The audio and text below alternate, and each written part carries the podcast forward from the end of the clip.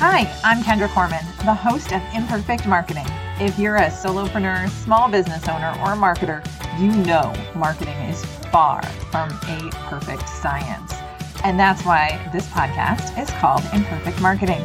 Here you will hear from marketing experts and successful business owners about their marketing tips and, of course, their lessons learned along the way.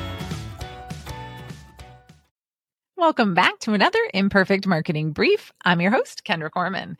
Today, we're navigating the waters of budget friendly marketing, which is my favorite topic, right? Because a little can go a long way if you're using the right strategies for your business. And again, whether you're running a bootstrap startup or looking to make the most out of limited resources, this episode is for you. Let's go ahead and just jump right in. Let's start off with leveraging networking groups. Building connections can be a catalyst for growth. And I know that about 90% of my done for you business came from networking. You can do things like BNI, or I'm a member of Local Business Networking, LBN, here in Michigan, where you can engage with local business groups.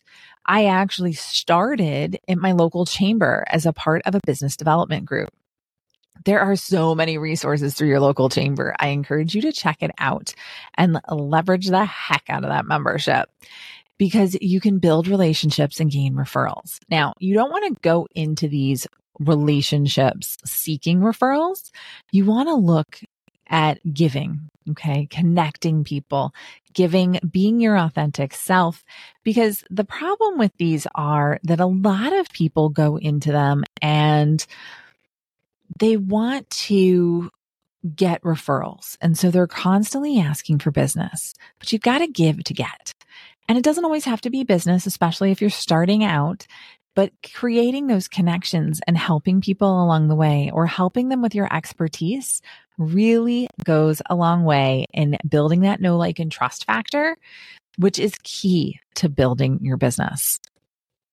Another thing that you could do is attend some industry events.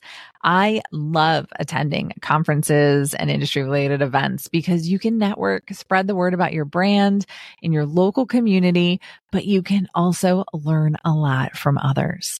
And that's what's really important. And that's one of the reasons I'm really happy that we are back to in person events and conferences, and I can't wait to learn and see more. Now, let's talk about digital marketing on a dime. Digital marketing is a host of different services and things that you can do, but it's an affordable way to reach and engage with your target audience. So, first off, social media, right? You've got Instagram, Facebook, LinkedIn, X, formerly known as Twitter, and you can share your story. You can connect with your target audience. You can ask questions. You can respond to questions. You can do just so many different things. Social media is a great way to meet and engage with others. And then, of course, the other big huge term content marketing. Content is king, right? No, good content is king. But you want to create and share valuable content that that addresses your audience's needs, their questions. This will help with your SEO. This helps with content for your email newsletter, which is another piece that's really effective on a dime. I usually recommend to people just starting out, if you've got less than a thousand contacts, start with ConvertKit. ConvertKit's a great email tool and it is free for your first thousand subscribers. It doesn't offer any automations on the free version, but that's okay. You're just starting out. So just get started. Constant Contact is another tool that I recommend and I use all the time. It is a fantastic, easy to use system that can really grow with you because it also offers SMS messaging as an add on, does landing pages, and a whole host of other things. Their automation capabilities have actually been really growing. Um, and I'm really excited about all of the different stuff that they have going on there. And I'll have links for both of those in the show notes for you, of course, as usual. Now let's talk about online networking. Okay. There are a ton of different ways to network online. So if you're not interested in going to your local chamber events or you don't have the right group or there's conflicts for your BNI or your local business networking LBN groups, whatever it happens to be. I get it. And for some of us, online might be the only way to go because of your schedule. So think about online groups. Think about LinkedIn network. Think about that uh, LinkedIn networking. Think about all the different ways that you can engage with different people on online. And again, make it personal and authentic. Those are key. All right. Personal and authentic. I'm going to say it again. That is so key to online networking because if you just say something generic and you haven't done any research, people aren't going to respect you. And then you just wasted a bunch of time. And for a lot of startups, time is actually really, really valuable, even though you might have more of it than money. Okay. Let's talk finally about strategic alliances. I love partnerships. I think partnerships are a great way to grow. That's one of the reasons I always have guests on my show, right?